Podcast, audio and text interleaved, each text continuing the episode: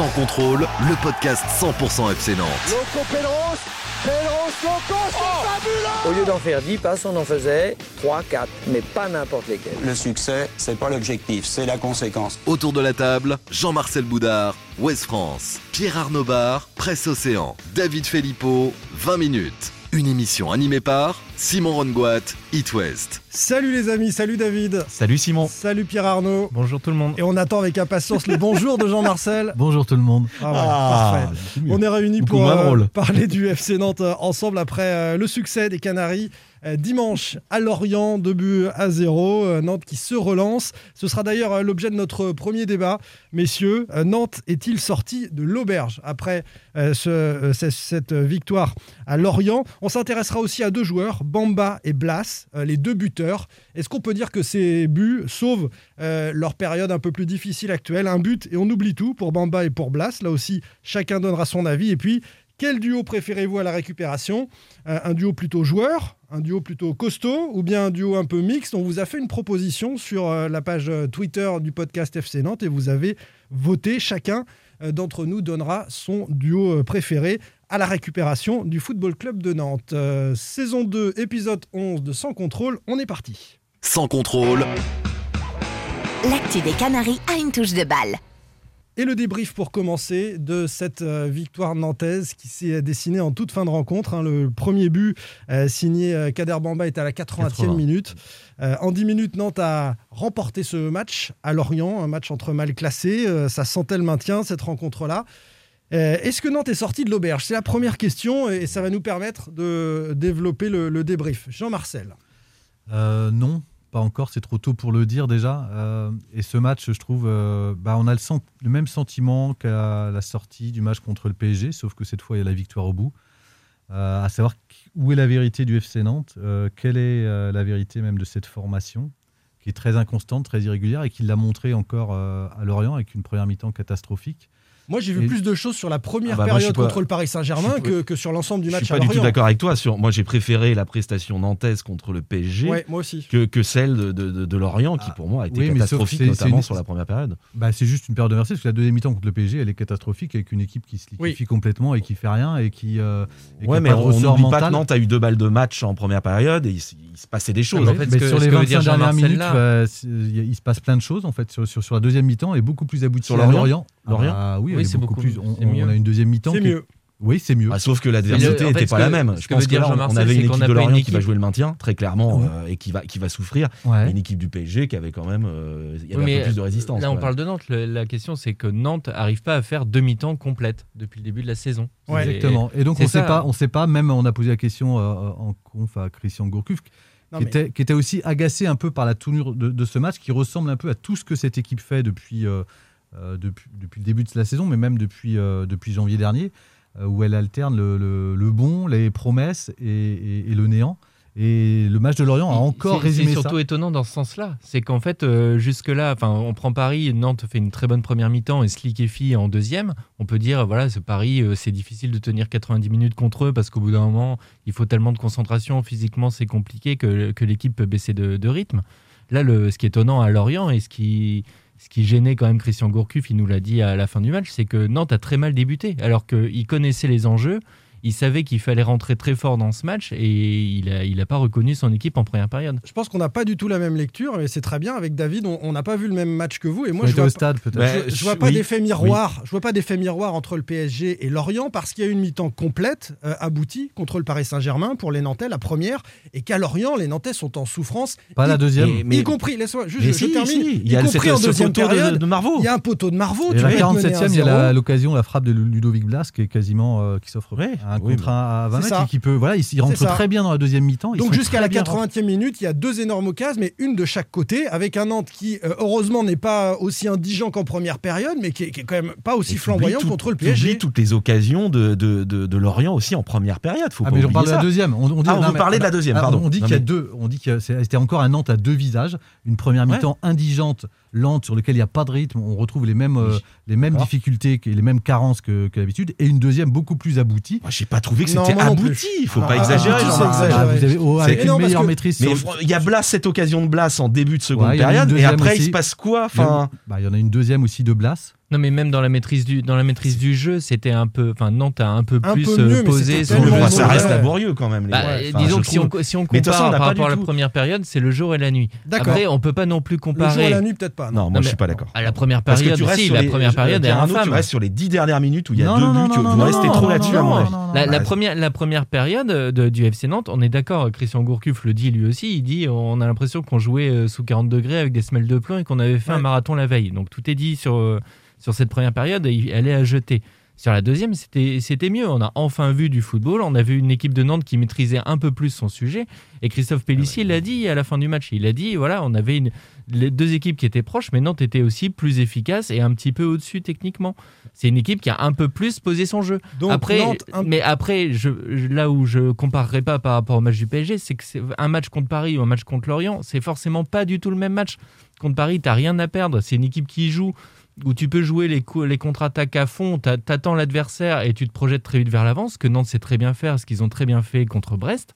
Contre Lorient, c'était un match un peu à la mort, hein. On sentait la difficulté de cette rencontre entre deux équipes qui étaient de toute façon, on sent que cette équipe, elle joue avec les pétoches, très clairement. Et je pense que, puisque, pour revenir à ta question, je ne sais pas si Nantes est sortie de l'auberge, en tout cas, je pense qu'en termes de confiance, il parle souvent de ça, Christian Gourcuff, de joueurs qui ont besoin de plus de confiance pour jouer. Et là, je pense qu'en termes de confiance, quand vous battez un concurrent direct, parce qu'il ne faut pas se voiler la face, Nantes va jouer le maintien, à mon avis, une grosse partie de la saison, voire toute la saison, ça a fait du bien. Et d'ailleurs, Nantes, ces dernières années, a plutôt tendance à battre ses concurrents directs. Ça, c'est une bonne chose. Même cette saison, ils battent Brest, ils battent Nîmes, ils battent Lorient. Exactement. Donc ça, c'est une bonne chose pour les Canaries. Après, Nantes sortie de l'auberge, non. Ça dépend de quelle auberge on parle. Effectivement, si c'est la lutte pour le maintien, peut-être que ça suffira pour le FC Nantes. Moi, je les vois un peu plus haut que toi. En termes comptables, on ne peut pas le dire encore. En revanche, sortie de l'auberge, et si on parle de la qualité du jeu produit, d'avoir un FC Nantes plutôt séduisant à regarder, ou voilà, là, je pense qu'on n'est pas sorti de l'auberge. Mais c'est une équipe qui joue avec le frein à main. Je suis d'accord avec David. C'est une équipe qui a peur. Et les joueurs qui sont méconnaissables. L'équipe de la première période. C'est une équipe qui a peur, même en deuxième, là où je vous rejoins, David et Simon, c'est sur le manque un peu de maîtrise. On sent qu'il pose un peu plus le pied sur le ballon. En plus, il y a la fatigue qui fait qu'au bout d'un moment, tu joues un peu plus, tu te libères un peu plus. Mais c'est une équipe qui a du mal encore à maîtriser complètement. Et heureusement qu'ils mettent le deuxième but 3 minutes après le premier, parce que moi, après l'ouverture de score, je me dis, dis donc, ils vont avoir les pétoches pendant les 10 dernières minutes, on va souffrir. Mettre le deuxième tout de suite. Non, mais c'est une équipe qui manque de constance, mais qui est capable. C'est ça qui peut être agaçant chez elle, c'est quand on voit ces 20 dernières minutes... Les 20 dernières minutes produites à Lorient, il y a beaucoup de qualité, notamment dans les enchaînements devant. Ben, oui. Ben, non, on n'est pas d'accord. C'est marrant, mais il y a des décalages. On a une autre perception devant la télé. Beaucoup de qualité dans les enchaînements. Ah ouais, du stade, vraiment, il y a des notamment le rôle de Kolo Muani. Il y a des séquences intéressantes. Il y a eu des séquences très intéressantes. C'est sporadique quand même, c'est pas. Mais qu'ils ont déjà. Rappelez-vous, il y en a eu aussi contre Saint-Etienne. On peut reprendre toute la saison. Il y a, par moment, cette équipe-là, elle produit des choses très intéressantes. Tu as raison, il y a du talent dans cette équipe, mais il n'y a aucune constance. Donc elle a quelque chose. Oui. La difficulté, c'est de savoir est-ce que c'est juste une étincelle ou est-ce qu'elle est capable de la transcrire et de la faire durer dans le temps. Et ça, justement, on n'a pas la réponse. C'est la question qu'on se pose depuis le début, qui a peut-être été plus forte à Brest, où elle a été capable de le faire perdurer plus fortement, mais en tous les cas il y a quelque chose dans cette équipe, c'est pour ça que moi je la condamne pas, et c'est pour ça que c'est agaçant de la voir au regard de son potentiel, parce que quand on regarde la fin du match, on se dit mais si cette équipe là elle est capable de le faire ne serait-ce que sur 1 heure, elle n'est pas où elle est. Alors, et quand on voit qu'elle est capable de faire ça, pour moi elle est aussi sauvée par ses individualités. Toi tu parles de cette équipe, de ce qu'elle est capable de faire. Évidemment qu'ils ont gagné en équipe, mais ils ont aussi gagné sur 1 ou 2 gestes décisifs de certaines de ces personnalités. C'est clairement des... On va en parler après de Bamba et de Blas. Hier c'est clairement des gestes individuels décisifs. Mais c'est vrai que je rejoins Jean-Marcel sur le match. Et c'est vrai que c'est très frustrant de les voir capables de faire des bons mouvements. Même à Lorient hier on a vu des bons mouvements et une touche de balle. Mais c'est par séquence, et il y a d'autres moments où ils tombent complètement, on a l'impression que le ballon leur brûle les pieds, où il n'y a pas de rythme, où on a affaire à des solistes. On sent qu'il y a des idées mais qui ne vont pas au bout. Il y a souvent un manque de réalisation technique ou un peu plus de temps pour jouer, ou à l'inverse des joueurs qui veulent tenter le bon geste juste et qui est pas en raccord avec les coéquipiers. Enfin, Bamba juste avant qu'il marque le but, son premier ballon il rentre, il tente une talonnade, et alors Ça peut être bien dans l'idée, sauf qu'en fait, ses coéquipiers n'ont pas compris qu'ils voulaient faire ça. Et souvent, on a cette idée-là de dire « Ah, il a l'idée sympa, mais en fait, les autres joueurs ne suivent pas. » Je trouve que le baromètre de cette équipe, je trouve qu'on va en parler, c'est un peu à l'image de... C'est Blas. C'est-à-dire que c'est vraiment... c'est les montagnes russes, quoi. Ce joueur, quand il est bien, on sent qu'il peut entraîner l'équipe avec lui. Mais quand il est mal, voilà, il a. Alors on va en parler sans doute. C'est un deuxième sujet. Ouais, mais je trouve que c'est important de le dire. Je trouve cette inconstance. Mais ce sera important de le dire. Elle est incarnée par ce joueur. Bah, voilà. Ça peut être aussi une déficience mentale, psychologique, ce qu'on a un peu abordé, puisque physiquement, ils ont mieux fini que les Lorientais. Donc c'est le problème, il est pas physique. Et ensuite, faut pas oublier que Nantes reçoit le FC Metz et ensuite joue son match de retard à Lorient. À Lens. Et effectivement, ces deux matchs qui sont décisifs, qui peuvent aussi changer la lecture qu'on peut avoir de ce début de saison, et notamment de permettre à cette équipe-là de confirmer, d'avoir enfin de pouvoir enchaîner sur de bonnes prestations et de confirmer la dernière sortie. Il ne faut pas croire que cette équipe va jouer le top 8. Hein. Et d'abord, je dis pas ça. Quand on vous entend, on a l'impression que cette équipe elle mérite mieux que la 17 ou la 15e place. Non, on ne dit pas ça. On dit juste la question, c'est est-ce que le FC Nantes est-il sorti de l'auberge ? Au mieux, il ira chercher la 8e place ou la 9e place. Est-ce que le FC Nantes est-il sorti de l'auberge ? Au mieux. Mais David, tu peux pas dire à la fois qu'ils vont jouer au maintien et qu'ils vont jouer au mieux la 8e place. Mais j'ai dit au mieux, mais c'est vraiment au mieux s'ils sont au taquet de la constance. Sur le potentiel des joueurs. Sur le potentiel de l'équipe, ils sont constants. D'accord, mais évidemment que je ne pense pas qu'ils joueront la 8e ou la 9e place. Bon, en tout cas, pour toi, ils ne sont pas sortis de l'auberge. C'est le cas pour chacun d'entre nous. Oui, mais pour des raisons complètement différentes et pour une lecture complètement différente de cette équipe-là qui est certainement pas à sa place. On peut pas dire à longueur de podcast qu'il y a de la qualité dans cette équipe et de dire non, elle est condamnée à jouer le maintien. Oui, il y a de la qualité. Le problème, c'est pourquoi elle n'arrive pas à l'exprimer plus de 20 minutes. Oui, cette qualité, collectivement, elle n'arrive pas à s'exprimer et on n'est pas au deuxième, troisième, quatrième match. On l'a par séquence. Il y a eu une préparation, il y a des matchs qui se succèdent et moi, je la vois pas suffisamment progresser. Regardez ce qu'on dit entre le match de Bordeaux et celui de Lorient, ou même celui de Paris. On n'a pas du tout la même lecture. Celui de Bordeaux, il y avait une incapacité à aller créer du danger dans les 30 derniers mètres, ce qui n'a pas été le cas hier à Lorient, ce qui n'a pas été le cas contre Paris. Donc il y a des programmes, il y a un problème d'équilibre dans cette équipe et surtout de constance. Tu l'as dit, Pierre Arnaud, il y a un adversaire aussi. Alors je suis pour It West aussi le Football Club de Lorient. C'est une équipe qui est en grande difficulté, qui est en proie au doute en ce moment, qui a vécu beaucoup de changements avec des arrivées au mercato. On a cru que ça prenait, ça ne prend pas du côté de Lorient. Donc il faudra aussi ensuite voir ce que vaudra le FC Nantes face à Metz, qui a réussi un début de saison plutôt correct par rapport à ses attentes, et puis face à Lens qui hier est allé arracher ce week-end un match nul. Et après il y a une équipe tout à fait jouable en ce moment, c'est l'Olympique de Marseille. Complètement. Mais David regarde le foot et donc je pense qu'il regarde aussi les matchs. Je pense que tu as bien vu évidemment. Strasbourg Marseille, non, je me suis arrêté au bout d'une demi-heure. Bon, c'est pas le débat. Sur l'OM, c'est vilain, ça c'est vilain. Et ben toi, si tu parles, regarde, Marseille a un classement aujourd'hui qui ne traduit franchement pas ce que cette équipe produit en jeu. Non, troisième. Ce que cette équipe produit en jeu, quand on voit ce qui se passe à Strasbourg, c'est catastrophique. Franchement, Nantes a développé plus de séquences hier à Lorient que l'OM à Strasbourg. J'ai pas vu l'image, mais je vous trouve que vous emballez par rapport à Bordeaux. On fait des comparaisons, mais non, on s'emballe pas, on est juste emballé un peu. Et c'est vrai que la lecture inverse peut dire que Nantes est sauvée par deux individualités dont on va parler justement. Moi, et qu'à 0-0 et qu'à 0 Kolo Muani. Oui, Kolo Muani, c'était très bon. Non, pour moi Lafond derrière aussi. Ah oui, Lafond. On en reparlera sur le terrain, mais je parlerai d'Abdoulaye Touré. OK, allez messieurs, c'est parti, les deux buteurs. Sans contrôle. L'actu des Canaries a une touche de balle. Bamba et Blas ont marqué chacun et on a titré ce chapitre Bamba et Blas, un but et on oublie tout. Alors on va peut-être pas les mettre ensemble, peut-être vous avez envie justement de parler de l'un puis de l'autre, mais c'est vrai que les deux ont marqué et c'est vrai que les deux sont critiqués. Kader Bamba tout d'abord qui fait son entrée en jeu. Alors, on a encore en tête le penalty qu'il ne transforme pas face au Paris Saint-Germain et ses prestations en demi-teinte ces derniers temps. Est-ce que ce but peut relancer sa saison ? Est-ce qu'on oublie ce qu'il a fait avant ? Alors, il a par exemple tweeté il y a quelques heures sur les réseaux sociaux une photo de lui avec le doigt sur la bouche. C'était pour Jean-Marcel, a priori. En mode chute. Alors, ça s'adresse, on ne sait pas, aux journalistes, aux supporters ou à ceux qui l'ont critiqué sans doute. En tout cas, taisez-vous, je suis là, j'ai marqué. Il fait preuve de caractère, hein, Kader Bamba.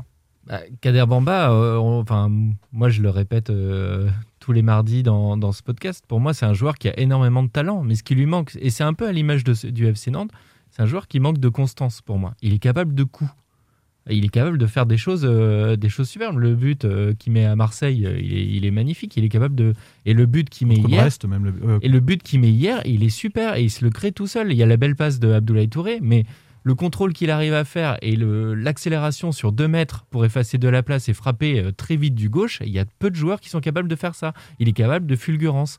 Mais il est aussi... Son utilisation dimanche, c'est l'utilisation qu'il faut faire de Kader Bamba finalement, avec le talent. En fin de match. C'est un super sub et il va avoir la vivacité, ouais, les qualités techniques pour faire la différence sur 20 minutes quand les autres sont un peu fatigués. Mais le problème, c'est que je pense que mentalement, il a du mal à vivre.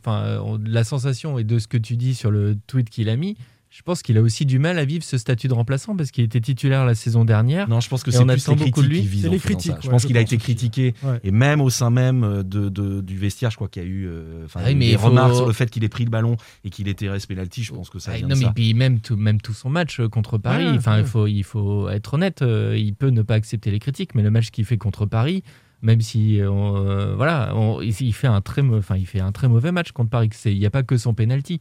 Mais hier, c'est ce qu'on disait tout à l'heure avec Jean-Marcel, quand il rentre, il commence par faire 2 talonnades un peu bizarres. Et derrière, il y a cet exploit individuel. Pour moi, c'est un exploit individuel de marquer ce but-là. Et derrière, tout est beaucoup plus facile. Et voilà, c'est un joueur qui a besoin aussi peut-être d'un déclic, d'un quelque chose. Mais pour moi, il lui manque toujours cette constance. Moi, je trouve que c'est un peu... Tu as employé le terme qu'il fallait, c'est fulgurance. C'est-à-dire qu'il est capable de fulgurance, mais je trouve que c'est plus un intermittent, un peu intermittent du spectacle. J'aime pas dire ça parce que je sais que les joueurs apprécient pas trop ce genre d'expression. Les intermittents du spectacle non plus, je crois. Oui, en plus. Surtout si. Mais voilà, c'est un peu le souci. Et on en a connu beaucoup des joueurs comme ça au FC Nantes, des joueurs qui n'étaient absolument pas réguliers. Et après, faut aussi connaître sa carrière à ce joueur. Il est arrivé sur le tard en pro. C'est vrai. Voilà, il faut qu'il apprenne. Il a quel âge, Bamba ? Il a 26 ans.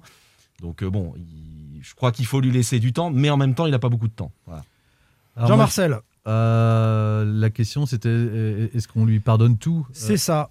Non, on ne peut pas tout lui pardonner à Kader, malheureusement. Par contre, je n'ai pas les mêmes arguments que David et Pierre Arnaud. Il est fait comme ça. C'est quelqu'un qui a besoin d'être poussé dans ses retranchements. On l'a déjà vu. Alors oui, il est intéressant quand il rentre un quart d'heure. On l'a vu contre Nice où c'est lui qui, l'année dernière, qui fait basculer le match. Il a un côté super sub, mais il ne fait pas que ça. Marseille, il joue tout le match. Il est extraordinaire sur l'ensemble du match au Vélodrome. C'est son match référence. Ah oui, voilà. mais il est capable de rentrer un quart d'heure et de rien faire du tout. Exactement, il est aussi capable de rentrer un quart d'heure et de rien faire. Il l'a fait aussi sur certains matchs. Donc il est capable de ça. Ouais, ça pénalise moins ton équipe quand tu le fais rentrer seulement 15 minutes. Non, mais tu sais, je pense que pour Christian Gourcuff, il sait que, comme hier à Lorient, c'est typique, quand il le fait rentrer, il sait qu'il peut, sur un geste, apporter quelque chose. Alors, s'il n'apporte rien, faut aussi comparer, malheureusement, avec la prestation de Marcus Coco, qui n'a pas été très bon à Lorient hier. Donc, de toute façon, il ne pouvait qu'apporter plus Kader Bamba hier. Mais c'est le genre de joueur, tu le fais rentrer, tu sais que sur un geste, il peut te changer le match. Et à chaque fois qu'il a été piqué, quand vous regardez la saison l'année dernière, si vous regardez ses mauvaises prestations, elles ont toujours été suivies d'une renaissance. C'est-à-dire que c'est un joueur, à l'image de sa carrière derrière, mais c'est un joueur qui est capable de rebonds assez extraordinaires. Et on aurait pu l'imaginer au fond du trou... après cette affaire du penalty contre le Paris, qui venait déjà sanctionner une très mauvaise période. Et voilà, il a été déterminant, décisif en un quart d'heure. C'est quelqu'un qui est capable de fortement se remettre en cause parce qu'il travaille à l'instinct aussi. Il a une vraie liberté là-dedans. Et donc, on a tous les défauts de nos qualités il doit juste avoir gagné en confiance et surtout, c'est quelqu'un qui quand même travaille, qui a beaucoup bossé ces derniers temps pour se maintenir à niveau, qui a essuyé quand même pas mal de questions et de questionnements, qui a failli voir sa carrière, donc quelque part sa vie basculer, donc, et ses rêves basculer. Et donc, il a une force de caractère. Et il l'a démontré l'autre jour à Lorient. Voilà. Après, quand je dis on ne peut pas lui pardonner, c'est qu'il doit gagner aussi en constance. Comme c'est compliqué d'être coach, parce que si on se met à la place de Christian Gourcuff, on ne sait jamais si Kader Bamba, on va avoir le revanchard qui va sortir une grosse prestation ou pas. Je ne sais pas si vous vous rappelez l'année dernière au Parc des Princes où il fait un extérieur petit pont sur Draxler alors qu'il est à 20 mètres de ses buts. Tout le monde trouve ça génial. Franchement, quand vous êtes coach, j'avais posé la question. Je pense que Gourcuff, il n'a pas dû apprécier. Qui trouve ça génial ? C'est dur, c'est compliqué. Non, j'avais posé la question à un de ses coachs qu'il a eu. Est-ce qu'il te fait ça ? Comment tu réagis ? ils disent bah, je ne peux pas l'engueuler parce qu'avec lui, si je le bride, c'est terminé. Ah oui, mais par contre, oui, intérieurement, tu fulmines, mais en même temps, tu sais que ça peut passer et qu'il est capable d'éclairs que personne d'autre ne fera. Et on achète parfois notre billet pour aller au stade. Pour voir des joueurs non comme ça. Non pas pour voir une équipe ronronner et puis avoir un jeu léché et finir à 0-0. Parfois, il y a des individualités. Le foot n'est pas aussi linéaire que la Vendée, comme l'aimerait David Felipeau. Cette différence. Non, non, mais c'est vrai. Et ça vaut aussi. Et c'est pour ça que j'ai fait ce parallèle avec Ludovic Blas, qui est presque dire un peu la même chose. C'est particulièrement agaçant. Même s'il a plus prouvé. Parce qu'on connaît Bamba, son talent. Il a 300 et quelques matchs. Bien sûr, il a plus de matchs en Ligue 1. Mais il est plus jeune. Et je pense aussi qu'il a peut-être plus d'ambition. Il pourrait, on va rester, jouer à un plus haut niveau. Oui. Simplement, Ludovic Blas, encore une fois dans ce match, il a été à l'envers pendant. Mais c'est marrant, mais on n'a pas du tout la même perception. Moi, j'ai fait un super match. Il fait un super match, Ludovic Blas. Il fait un super match. Okay. Non, pas pour moi, il est de toutes les actions nantaises. Ouais. Tous les mouvements nantais, Nantes a produit une bouillie de football en première période. Tous les ballons offensifs nantais passaient par Ludovic Blas. Il remontait le terrain. Tous les ballons offensifs, on peut les compter. Le terrain de ses 30 mètres. Déjà, il y en a peu. Il remontait le terrain de ses 30 mètres. Il les remontait côté droit. Franchement, il a fait des rushs vraiment intéressants. C'est lui qui frappe le plus au but. Moi, j'ai trouvé les rushs de Ludovic Blas, Pierre Arnaud, c'est toujours les mêmes. Ce sont des rushs où il va s'enferrer et à la fin, il n'a pas quelque chose de concret. Je pense qu'il pourrait lâcher un peu plus souvent son ballon, mais parfois... Là, franchement, sur le match d'hier, moi, je l'ai trouvé vraiment excellent. Vraiment excellent. Jean-Marcel, donc tu es sur la même ligne que Pierre Arnaud. J'emploierais pas... Excellent, dans ce cas-là, tu lui mets 9. J'ai hésité à lui mettre 8, j'ai mis 7. J'ai hésité à lui mettre 8. Il a été de tous les mouvements offensifs intéressants de Nantes. On ne peut pas ne pas tenir compte d'une prestation au regard d'un contexte, au regard aussi du reste de la prestation de l'équipe. On ne voit pas un joueur comme ça de manière isolée. Je trouve que hier, sur la première mi-temps, Ludovic Blas a pris des réponses. Blas meilleur que Kolo Muani, par exemple, sur la première période. Votre regard. Non, c'est différent parce que Kolo, il est sevré de ballon. Sauf que les rares ballons qu'il touche, il en fait quelque chose. Il les bonifie, les rares ballons qu'il a. Mais Ludovic Blas, il se retrouve dans la nasse. Ludovic Blas, Kolo Muani aussi. Pour moi, il a été meilleur, par exemple, que Blas en première période. Il y a déjà un penalty qui aurait dû être sifflé sur lui. Donc, c'est sur un de ces fameux raids. C'est ça. C'est-à-dire que quand vous avez l'équipe qui était incapable hier de faire une passe en avant vers l'avant et qui était incapable de créer des décalages, le seul qui a pris ses responsabilités pour y aller, alors vous pouvez le détester, mais n'empêche que contre Paris, il fait la même chose d'ailleurs. C'est lui aussi qui sonne aussi un peu la révolte en début de deuxième, et il est replacé, et moi j'ai trouvé très bon d'ailleurs quand il était replacé dans l'axe où il a fait une deuxième mi-temps aboutie. Vous étiez à côté, vous êtes influencé ou pas? Non, on n'était même pas à côté en plus. Non, d'accord.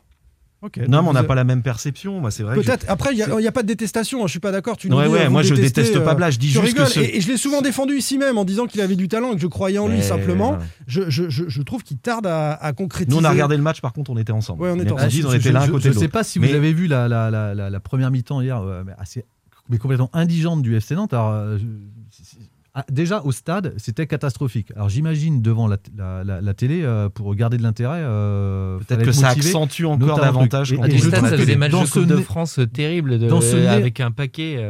Dans ce néant de la première mi-temps, Ludovic Blas était le seul à pouvoir apporter un peu de lumière. Kolo Muani, pour moi, à chaque fois qu'il touchait le ballon, il pouvait se passer. Je te l'ai même dit, Simon. Bien sûr, on a l'impression qu'il se passe quelque chose. À chaque fois qu'il touche un ballon, il peut accélérer. Il en a touché combien, David ? Mais il en a touché très peu.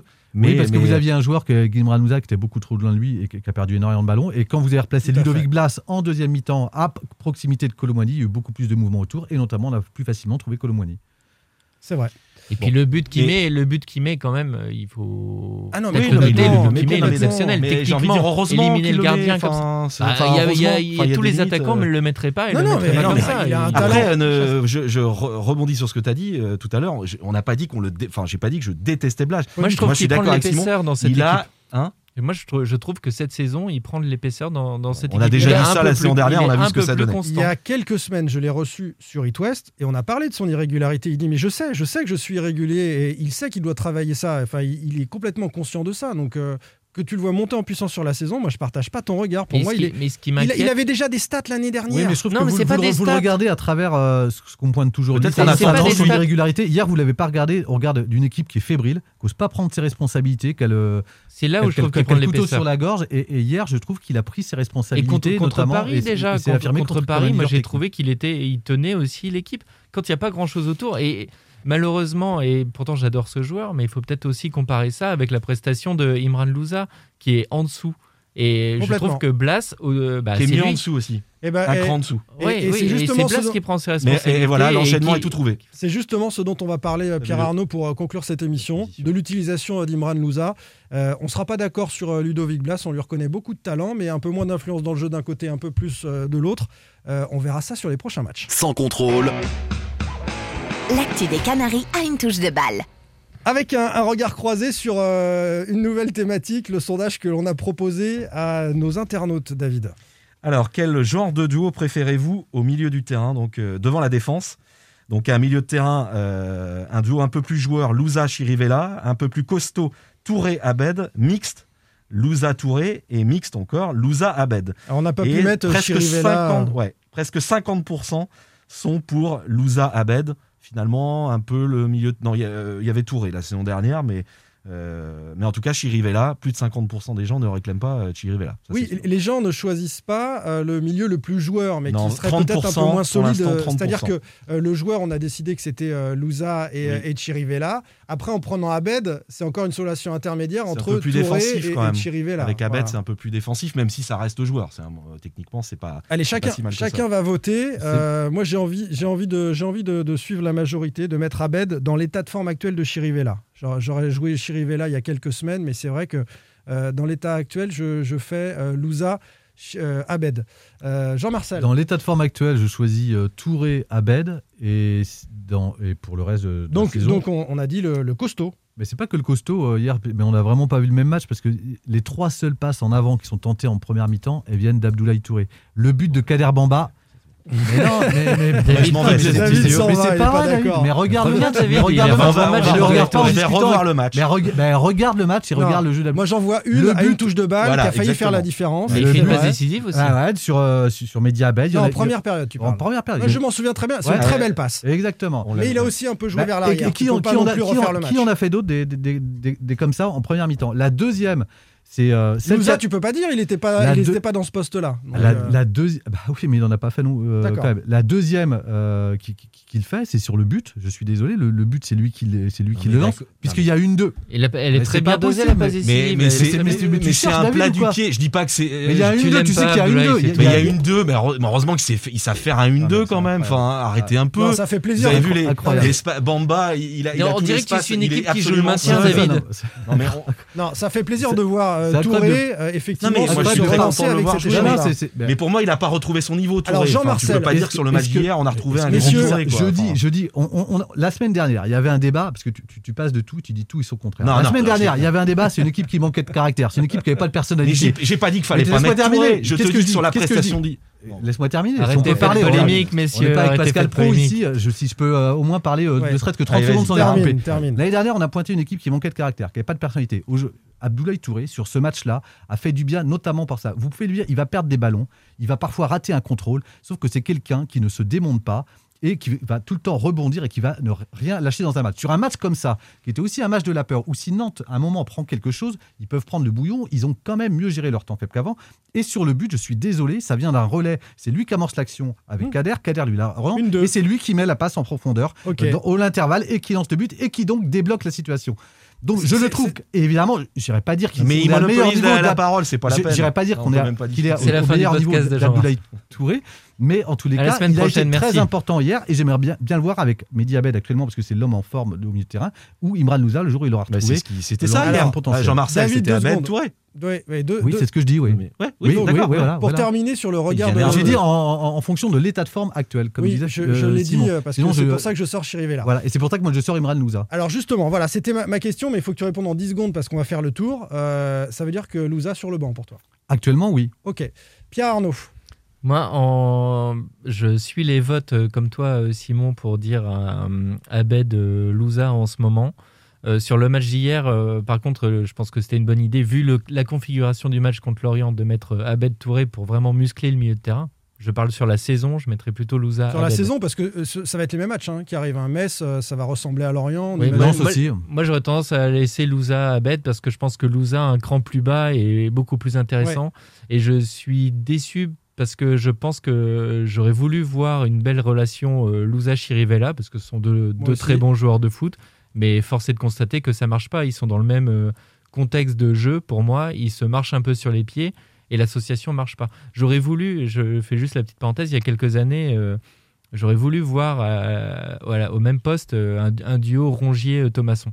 Est-ce que je les ai jamais vus ensemble? J'aurais adoré voir ça, deux milieux joueurs. Mais il a visiblement, très peu joué à ce poste, Thomasson. Non, très peu. Oui. Et c'était généralement avec un milieu plus solide comme Touré. Mais force est de constater que cette saison, les deux, pour moi, ça ne fonctionne pas. Ok.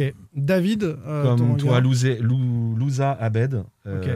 Parce que Louza, je peux parler un petit peu, parce qu'il y en a qui gardent la parole un petit peu longtemps là, dans cette pièce. Mais moi, je respecte les règles, je parle juste les 10 secondes réglementaires. Non, je parle plus du monsieur là-bas, à ma gauche, là, un peu plus loin.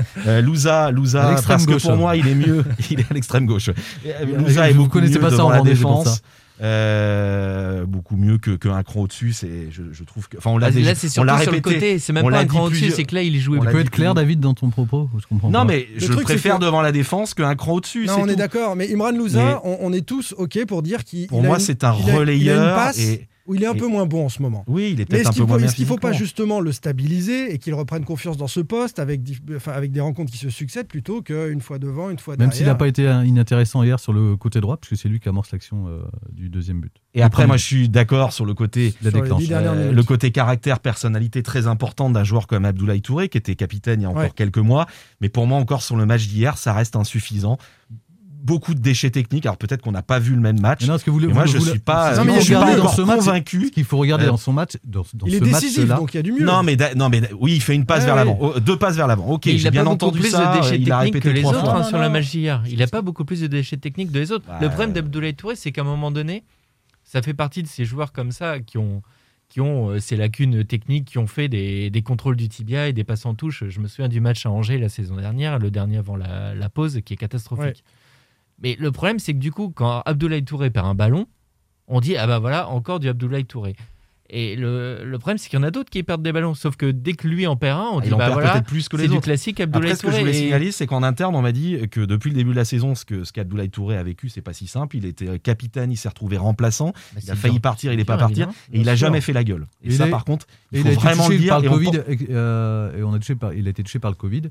Oui, en plus, on voit qu'il y a des joueurs comme Fabio ont eu du mal à revenir. Donc, alors, peut-être que Gourcuff va l'aligner. Je pense qu'il va remettre un peu la même équipe au prochain match contre Metz. Mais je pense qu'il faut vraiment que Touré...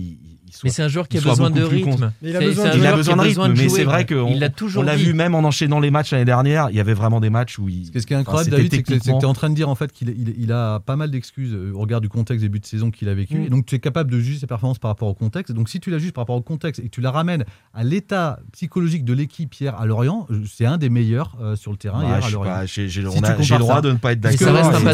Ça reste un patron de l'équipe. Ça reste un jeu collectif, il y a une dimension collective. Il était dans les moins mauvais, si tu veux. Je trouve même que dans l'attitude, Jean-Marcel, je ne sais pas si tu as vu la même chose, mais souvent il s'agaçait au milieu de terrain de voir que ça ne posait pas. Je pense que c'est un joueur qui a quand même, on l'a souvent dit ici, qui a une importance quand même dans le vestiaire, bien et qui a une importance sur le terrain. Ça, je nie pas. Et moi, ce que je disais tout à l'heure, sur le match d'hier, qui était un match un peu de la peur quand même à Lorient, c'était important de l'avoir parce qu'il est là à un moment donné pour serrer les boulons. Après, c'est aussi un choix philosophique. Quand on parlait d'un milieu plus joueur, d'un milieu plus costaud... c'est sûr, quand on voit la feuille de match et qu'on voit Abdoulaye Touré, voilà, on sait que... Il ne faut pas oublier qu'en début de saison, même cet été, Gourcuff, il n'a pas caché que si Abdoulaye Touré pouvait partir, je crois que ça ne l'aurait pas dérangé du tout. Hein. Voilà, ce n'est pas un joueur... Mais c'est pas dans sa philosophie de ce qu'apprécie Christian Gourcuff. Mais sa philosophie, c'est l'équipe qu'il a mis en début de saison. C'est Chirivella, Louza, sauf qu'il s'est rendu compte que ça avait des limites, que ça peut pas, ça peut pas fonctionner. Parce que Chirivella, Louza, on l'a dit, il est pour l'instant pas à son niveau, mais Chirivella non plus, à mon avis, il aura beaucoup de mal en Ligue 1. Mais bon. Voilà, oui, le plus logique, c'est finalement ce qu'on dit nos internautes. Hein, c'est de revenir un peu. De revenir avec Mehdi Abeid. Il l'aime beaucoup pour le coup, Christian Gourcuff. Mehdi Abeid, et c'est vrai qu'il vient d'enchaîner deux prestations convaincantes, que ce soit au milieu de terrain ou en charnière centrale. Alors que lui non plus, il n'était pas, comme dit David, il n'était pas dans les plans non plus au départ. On se disait, Abeid, est-ce qu'il va beaucoup jouer cette saison? Et il a saisi sa chance quand il l'a eu, et c'est vrai qu'il a fait des très bons matchs. On a vu un bel affrontement. Jean-Marcel Boudard, David Felipeau tout à l'heure, c'était vraiment sympa. On espère qu'il y aura un match retour la semaine prochaine et qu'on débriefera. Si David ne se cache pas en Vendée, c'est pas... Non, je ne t'inquiète pas, je vais revenir t'affronter, il n'y a aucun problème. Et on attend, puisqu'on a été... on fera la belle au Puy du Fou. On a été pas mal en désaccord. On attend vos commentaires sous... la diffusion du podcast pour savoir quel est votre avis sur ces échanges. Merci messieurs, à la semaine prochaine. À la semaine prochaine. Salut. Merci. À plus. Sans Contrôle, le podcast 100% digital, proposé par les rédactions de 20 minutes, Ouest France, Presse Océan et It West. Allez.